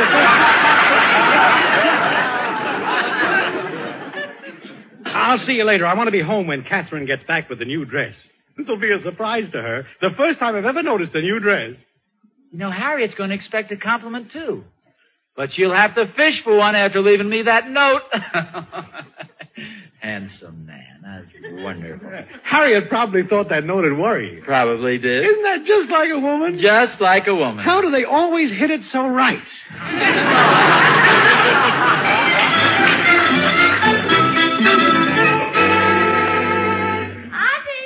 Oh, hello, dear. did you miss me? Miss you? Oh, have you been out? Well, yes, I have. You know, I knew there was something missing around here, but I couldn't figure out what it was. Well, didn't you get my note? Note? What? Oh, milkman, two quarts of milk and a pint of cream. Yes, Now, I here saw it it is out there. on the desk. Read it. in the world can this be? I'm sorry to walk out on you, but I have a date with a handsome man. Oh, that's cute. Isn't it a shame I didn't notice? But I've gotten a big laugh out of this, Hey, Harriet. just a minute. I left that note on the table. How did it get on the desk? I've teased you long enough. I read the note. And you didn't even get jealous? Well, of course I did, and I was plenty worried, too. Oh, now I know you're kidding. Were you teasing me when you didn't notice something? Something different about me? Right now? Okay, my little joke is over, so I'll tell you. Harriet, you look wonderful. Do you really like it? Like it, it's beautiful. It's the most unusual way of doing your hair. Let's see it from the side. Oh, it's perfect. That Pierre certainly knows his business.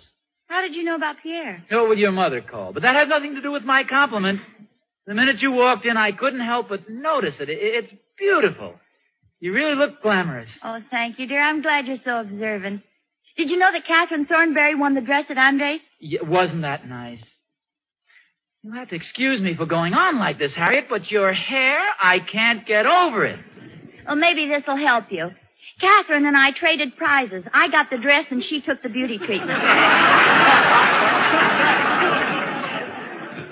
Well, imagine that. but then how should I know you always look like you've just come from the beauty shop? Well, that was very nicely done. I thought so. I After all the dress box under your arm, I, I, I should have known. Uh, let's see it. Here you are. See, you just think I'm not observant. I saw this package the minute you came in. Oh, Harriet, this is really beautiful. Honestly, do you really think so? Oh, yes. Will you put it on? I'd love to see you in it. You've seen me in it for the past year. I'm wearing the new dress.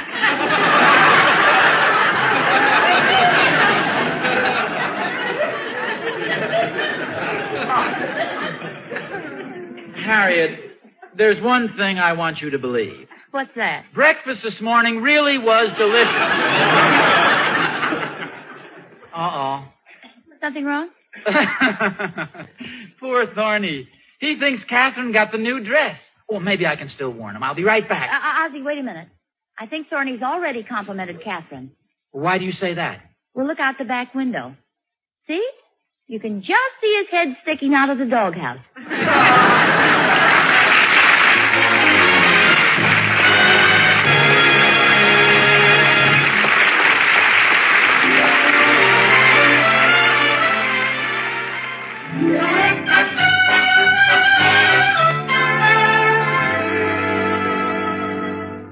There's just one thing I don't get. If you went to Andre's and not to Pierre's, who was the handsome man in the note? Well, you see, I originally intended to go to Pierre's, but I met Catherine Thornberry downtown and we decided to swap prizes. And you mean to say that you really think that Pierre is handsome? He's very nice looking. Hand me one of those curlers. Here you are. Well, don't you think he overdoes it with those waves that he puts in his hair? I think it looks very good. I know, but a man with a permanent wave. Not very manly. Hand me another curler. What a thing for a man to have. Do you like my hair? Mm-hmm. Hand me another curler. My hair is wavy, but, but it isn't marcelled or whatever you call it. Hand me another curler. For goodness sakes, Harriet, don't take them all. Save a couple for me.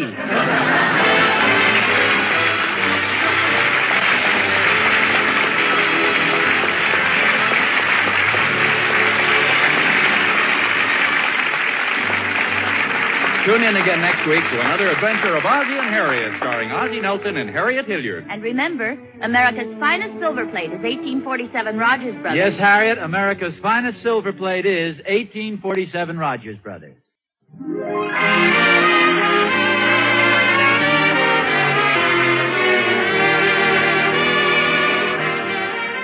The preceding program was transcribed. This is NBC, the national broadcasting company.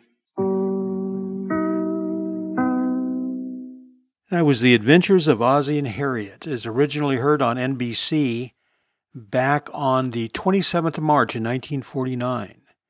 They were soon to go over to ABC, and of course, that's where their television show uh, spent many, many years too. Ozzie Nelson and Harriet, very interesting backgrounds. Ozzie was a band leader for many years, and Harriet was a singer. She sang with a number of different uh, orchestras, or, or, bands, excuse me, and uh, Eventually, they teamed up. She sang for Ozzie.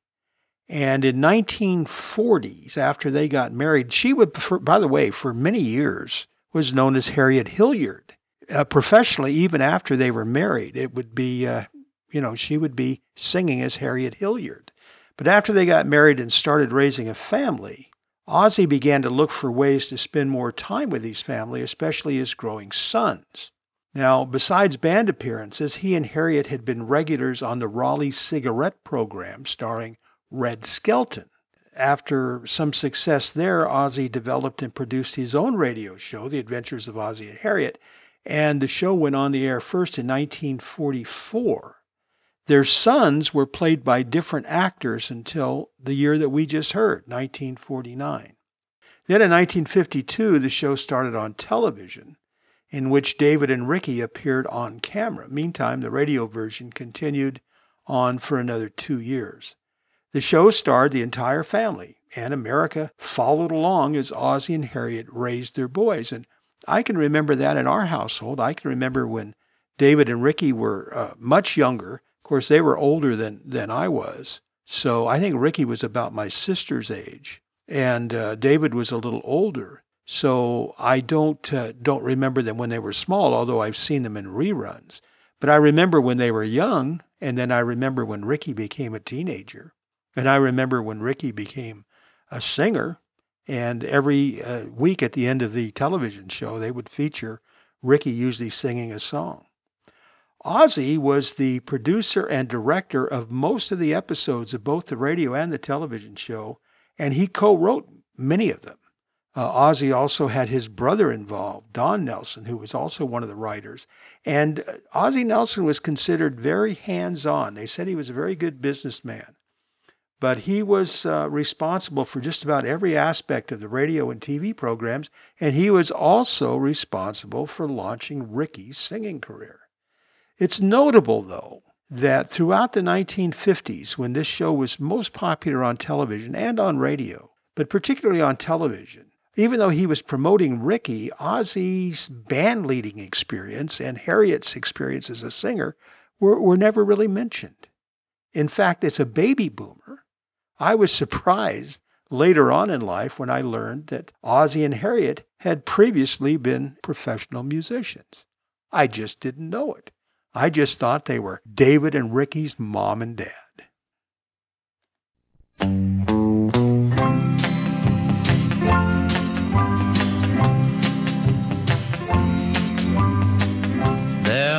Be anyone else but you for me.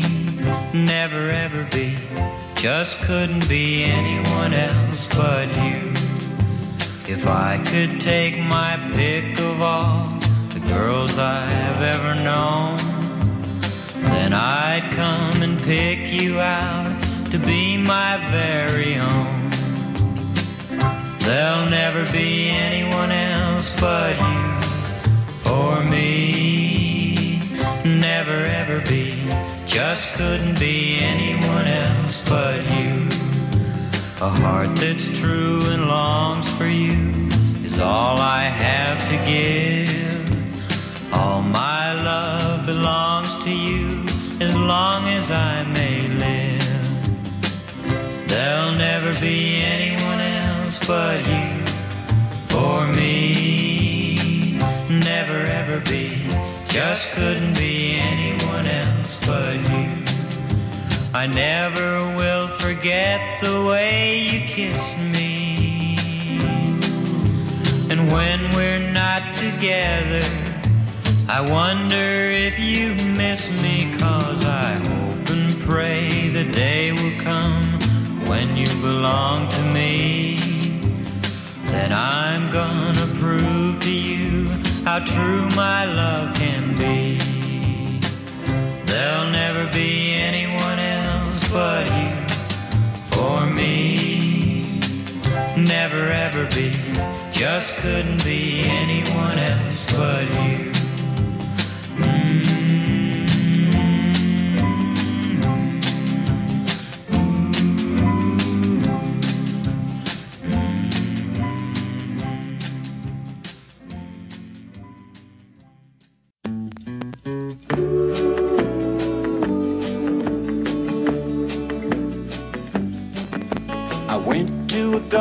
Party to reminisce with my old friends. A chance to share old memories and play our songs again. When I got to the garden party, they all knew my name. But no one recognized me. I didn't look the same, but it's learned my lesson well. You see, you can't please everyone, so you got to please yourself. And people came from miles around, everyone was there. Yoko brought her walrus, there was magic in the air.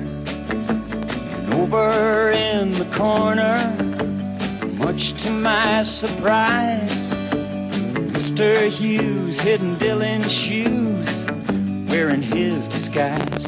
But it's alright now. I learned my lesson well. You see, you can't please everyone, so you got to please yourself. La da da da, la da da da.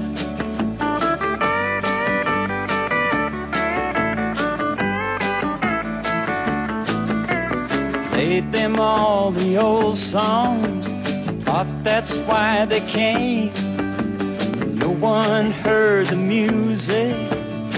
We didn't look the same. I said hello to Mary Lou. She belongs to me. And I sang a song about a honky tonk. It was time to leave, but it's alright now. Learned my lesson well. You see, you can't please everyone, so you got to please yourself. La da da, la da da da, la da da da.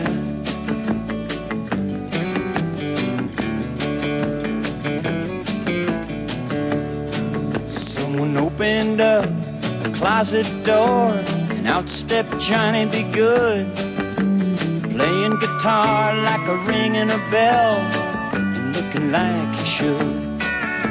You gotta play at garden parties. I wish you a lot of luck. But if memories were all I sang, I'd rather drive a truck. But it's alright now. I learned my lesson well. You see, you can't please everyone, so you got to please yourself. La da da.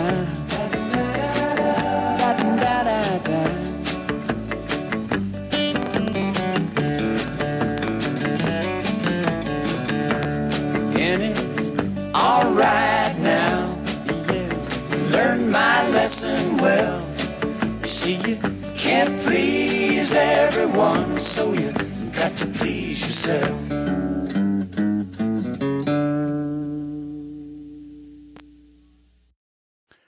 There was two Rick Nelson uh, songs, one of his earliest ones, There'll Never Be Anyone Else But You for Me, and of course, Garden Party, which was one of his later ones. Ricky Nelson.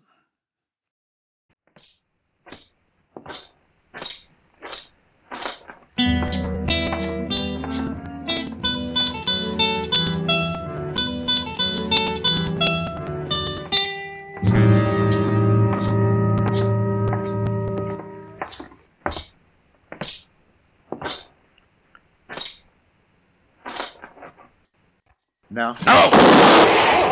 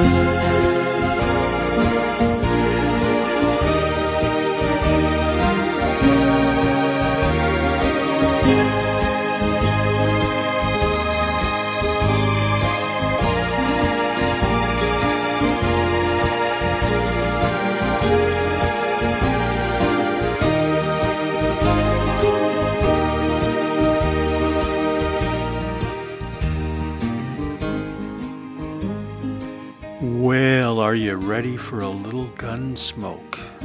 Ah, yeah. That music takes us right back to Dodge City, Kansas in 1874. We are walking up dusty, dirty Front Street, walking shoulder to shoulder next to Marshal Matt Dillon. We are upholding law and order in this Babylon of the West. We have a good episode tonight. This one was originally broadcast on the 4th of December in 1955, and we have never played it on Boomer Boulevard before. I don't know why, but we're going to correct that tonight. It's entitled Sunny Afternoon. It has great sound quality, and here it comes.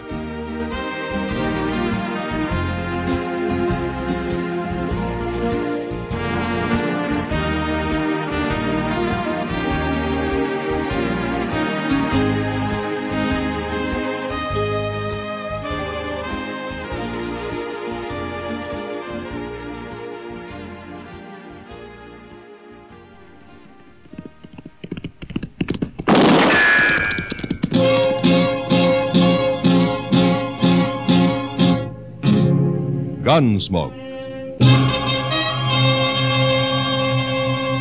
Around Dodge City and in the territory on West, there's just one way to handle the killers and the spoilers, and that's with a U.S. Marshal and the smell of gun smoke.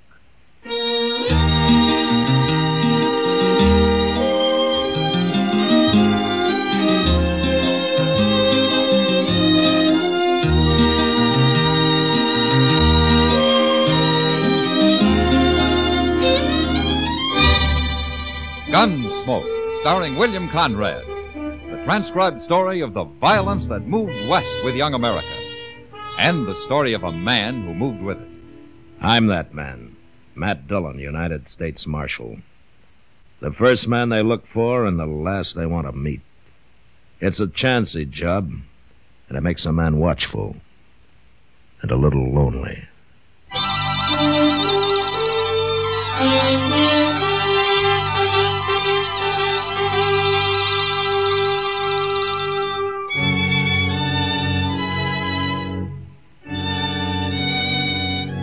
It was the worst winter we'd ever had in Dodge. The worst one I'd ever seen anywhere on the plains. It had been a short summer with the rains starting a month early and turning to snow and sleet before the end of September. And from then on, it was one blizzard right after another, roaring down off the Platte Basin, freezing the creeks and the ponds and piling up snow in the gullies.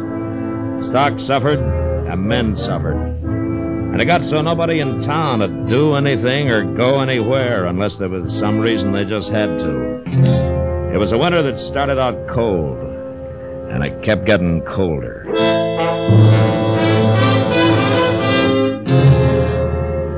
One of the few places in town where a man could go to get warm was a Long Branch.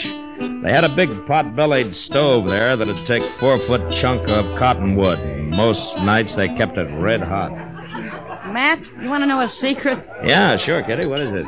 I'm in love with a man who invented woolen underwear. You? Under that? You're darn right. Don't let the dress fool you. well, it can't do much good. About as big as a saddle blanket for a cottontail. In this weather, anything helps.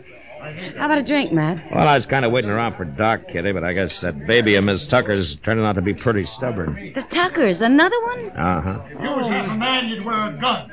Well, it started out to be a quiet evening. you. Oh, it's Ned Crater and old man Side Row again. I think it's just a talking fight. No, Kitty, this one's due. It's been building for a week now. Oh? I'll see you later. If you ain't scared, why don't you borrow a gun? Anybody in here will loan you one. They'll be glad to see you called for once. You're yellow, Josh. You're mean, dirty, and you're yellow. All right, Crater, you've had your say now. Well, how do you feel, Marshal? How would you feel about it if you was in my place? Probably the same way you do, but this kind of talk's not going to help you any. Now, why don't you take a walk? Go have a drink somewhere else. Oh, huh? sure. While that old skinflint stands there Crater, I grinning said take a walk. I'll get... All right, Marshal. That was well handled, Marshal. You join me for a drink? No, thank you. Side Row, what makes you like you are? I don't believe I understand you. Joshua Side Row, the meanest man in town. Do you like being thought of that way? I'm not much concerned, Marshal, one way or another. A prudent and successful man's always envied, maligned by fools like Ned Crater. That hay barn of yours is full to the roof. You got five times what you need to hold your stock through the winter. Crater's on a ragged edge. He's desperate. A couple of loads would probably carry him, and you wouldn't even miss it. Well, hay's for sale. Oh, yeah, sure, at twice what it's worth. The thing is worth whatever you can sell it for, Marshal. He's no better than the other nesters. They're buying from me. Them has got cash. It's his first year on the land. He's got no cash and no credit. You know that. And he should have been more industrious. Shown some foresight. He was caught short by the early rains, the same as the rest of it. Now, what's the use? You know, Joshua, someday you're going to end up being the richest man on Boot Hill. Well, Ned Crater will never put me there. He might. He's worked up enough. Nah, he's like all failures. Talks big and does small. He's a fool. And I'll be here long after he's starved to death.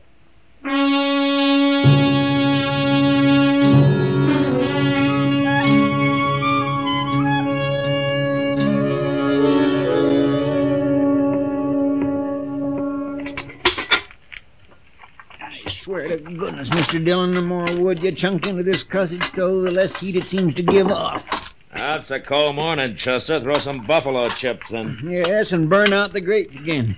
This jailhouse can't afford a halfway decent stove in weather like this.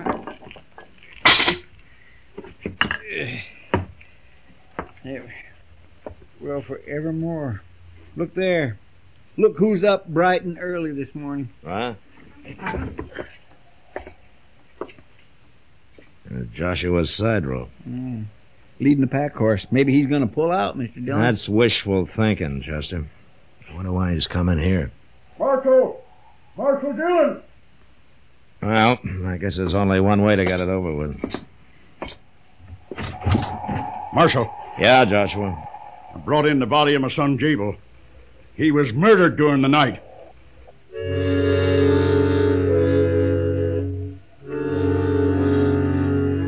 We took young Jabel's body up to Doc's office, and he went to work on it, to see what he could find out for me. Chester and I waited in the anteroom, and old Joshua told us what had happened. I had Jabel staying up every night this week, keeping watch on the barn, same as last night.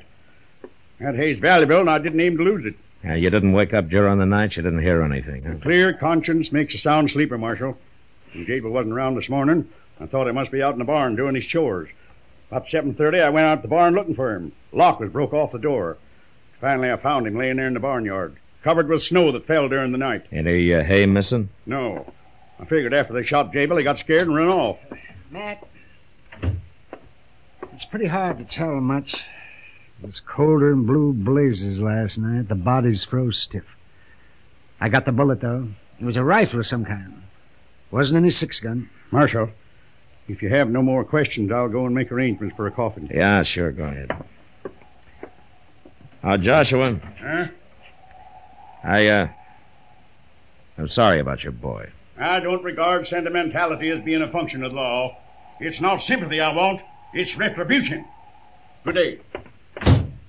Mean, mean. That is the one meanest man I ever seen. It's too bad it kicked back on Jabelo. He was a good boy, Matt. He was warm-hearted and generous. He was nothing like that old man. Yeah, I know, Doc. How do you figure it, Mr. Dillon? And I'm afraid there's only one way to figure it, Chester. All right, let's saddle up. We'll go out and get Crater.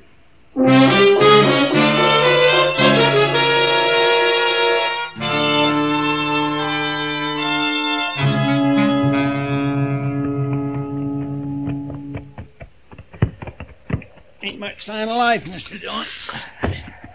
Now, there's smoke coming out of the chimney. Yeah.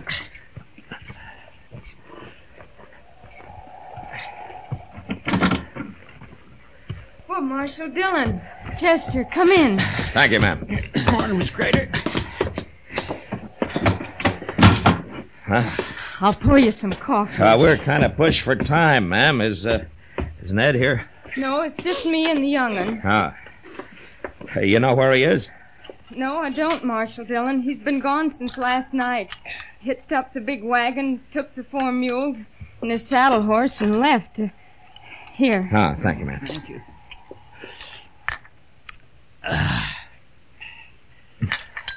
He, uh, didn't tell you where he was going, huh? No, it just said he wasn't going to sit around while the stock died of starvation, and, and me and the young'un went hungry, no matter what it cost. He, he said if he wasn't back in five days, I, was to sell out and go home to my folks.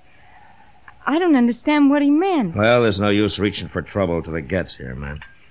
Well, somebody told him yesterday about a camp of Kiowa Indians out toward Badger Crossing.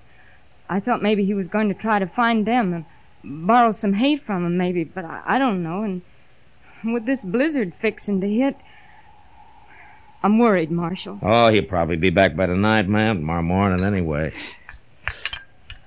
How's the boy? Oh, well, he's been a little croupy all week, but I, I guess in this kind of weather you have to expect that. Sure. Half the kids in Dodge have got a touch of it. Well, we better be riding on, Miss Crater. Well, I'll tell Ned you was here. Yeah, you do that, will you? And thank you very much for the coffee. Bye. Goodbye. Bye. Well, what do you think, Mr. Dillon? I don't know, Chester. Them Kiowas don't do much loaning. No, but they'll trade. He didn't get any hay at the side rows. You figure he went on to Badger Crossing? Well, there's only one way to find out.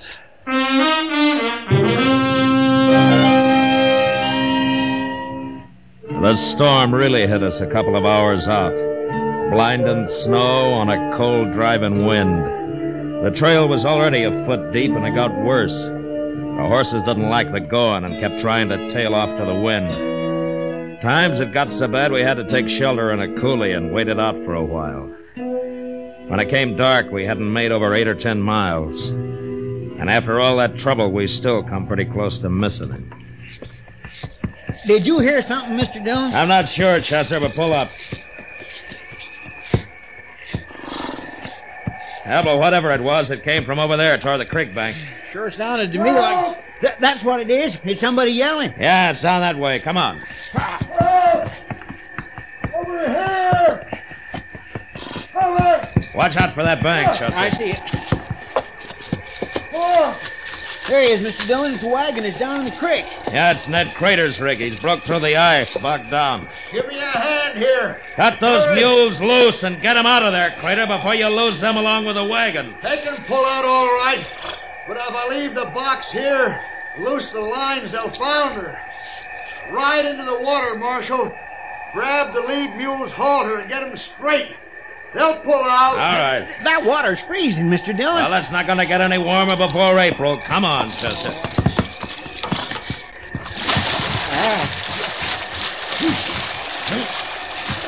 All right, keep the lines tight, Crater. Yeah, I know.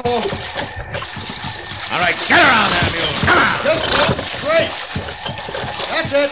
Hiya. Yeah, come on now.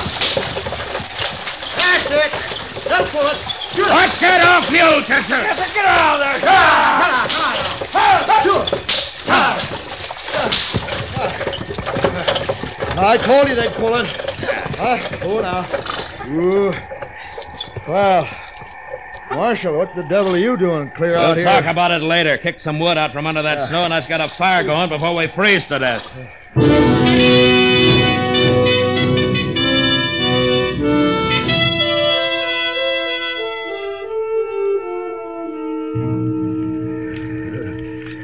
I sure wasn't aiming to lose that load of hay, Marshal. Well, you just about did in that creek. Where'd you get it, Crater? A band of Kiowas back at Badger Crossing. I traded them my saddle pony. Now, that pinto mare has a lot of horse for a load of hay. Well, what are you going to do when you ain't got choice?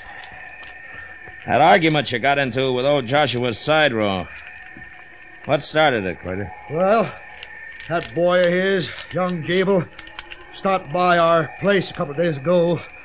Told me he'd see to it I got at least one load of hay. And then when I run into old Joshua in the Long Branch and told him about it, he just laughed. You old devil. He said the kid was out of his mind, that he didn't have no more authority around the place than the other cowhand. You got your rifle with you? Uh, yeah, sure. I'd like to take a look at it. All right.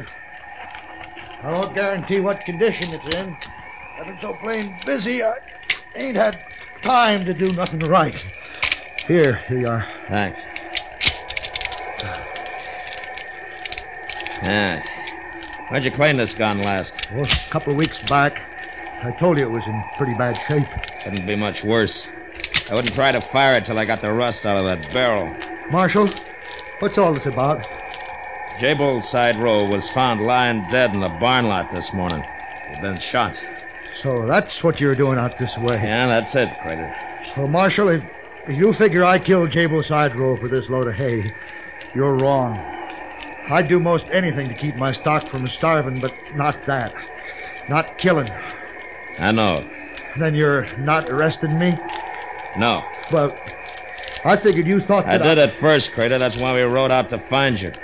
But I guess you couldn't have shot him. Not with your rifle in that condition. You mean I can go home? Yeah. And Chester and I'll give you a hand with the wagon. Thanks, Marshal. Well, after we get Crater home, what are we going to do, Mr. Dillon? Have a look at a barn full of hay, Chester.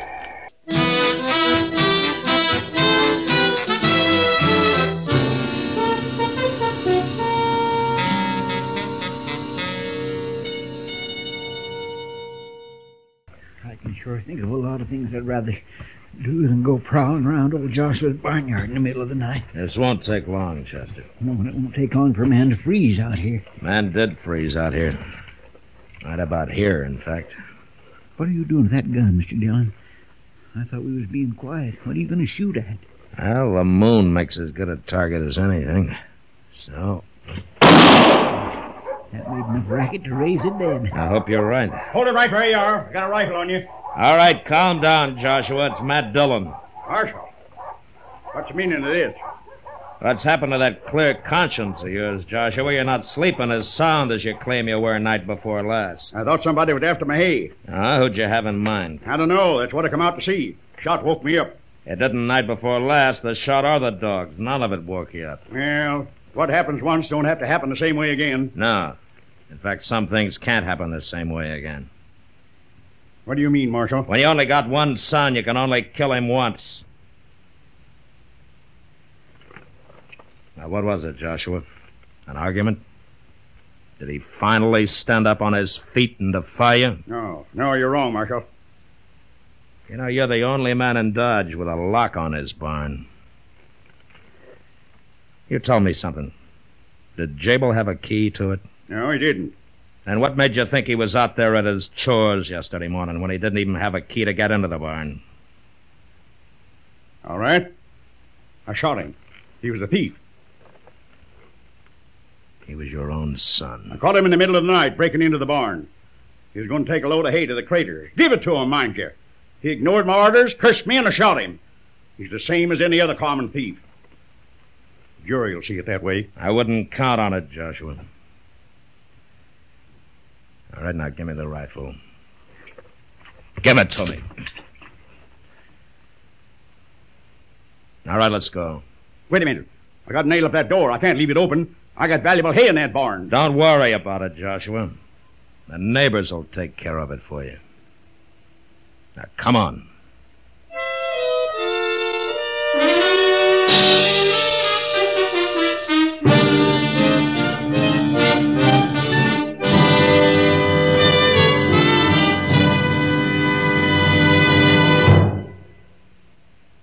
William Conrad. You know, land was cheap on the frontier because there was so much of it. Yet on our next gun smoke, a man is killed over a few acres. But that was the West. Good night.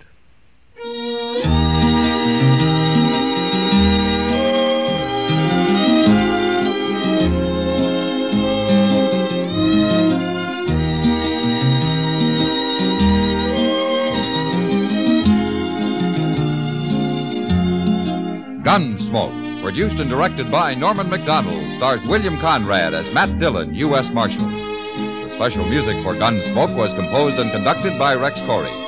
Sound patterns by Tom Hanley and Bill James. Featured in the cast were Ralph Moody, John Dehner, and Virginia Christine. Parley Baer is Chester, Howard McNear is Doc, and Georgia Ellis is Kitty.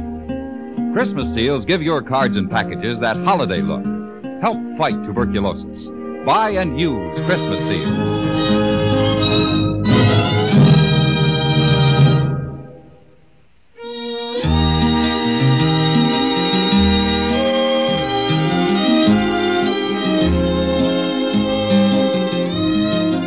Join us again next week for another specially transcribed story as Matt Dillon, U.S. Marshal, fights to bring law and order out of the wild violence of the West in Gunsmoke.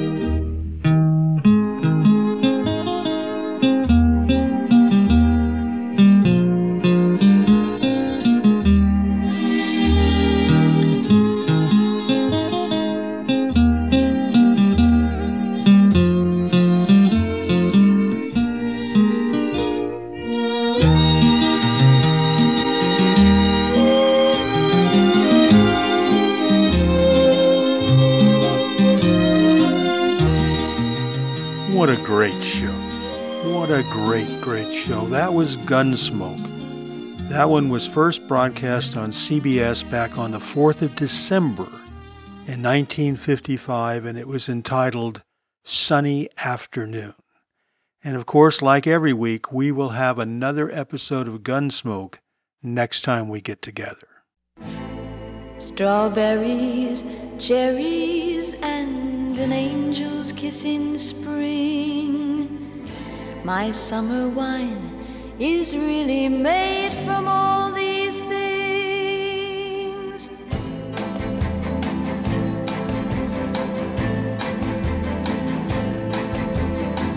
I walked in town on silver spurs that jingle too. A song that I had only sang to just a few. Saw my silver spurs and said, Let's pass some time. And I will give to you summer wine. Oh, summer wine.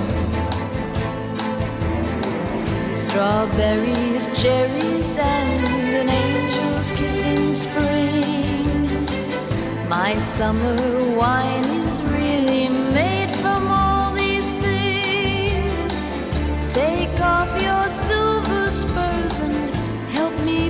the time.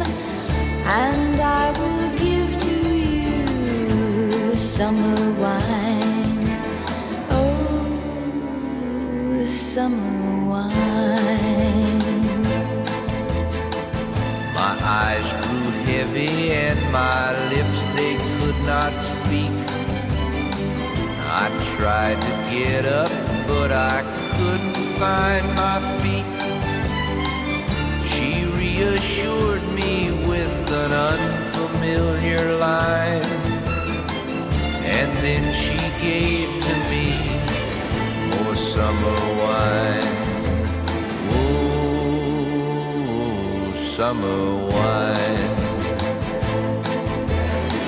Strawberries, cherries, and an angel's kiss in spring.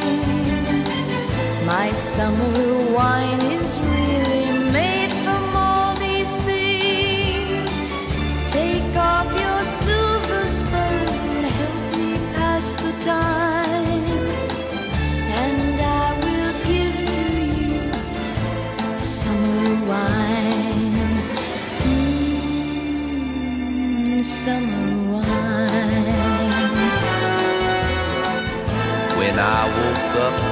sun was shining in my eyes. My silver spurs were gone, my head felt twice its size. She took my silver spurs, a dollar and a dime, and left me craving for more summer wine. Oh, summer wine. Strawberries, cherries, and an angel's kiss in spring. My summer wine is really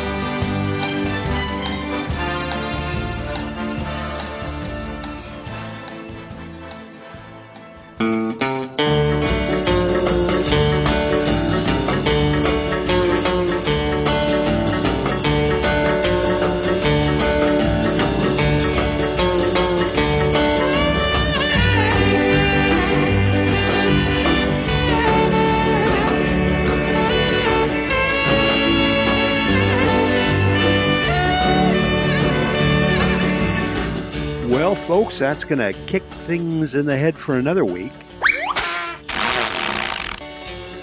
We will be back next week with our archive show. We'll be back in two weeks with an all new show. And we look forward to seeing you then. Maybe the sun will be shining then. Maybe the sun will be shining then. Chester, any of those candy canes left? No, of course not. Any, uh, nothing. Everything. Well, you folks did a great job. You just you finished it up, and that's that's what we wanted you to do. All right, everybody. This is Bob Bro. I am so glad you stopped by, and I am so glad you met me. Stay warm, stay dry. See you next time. Bye bye.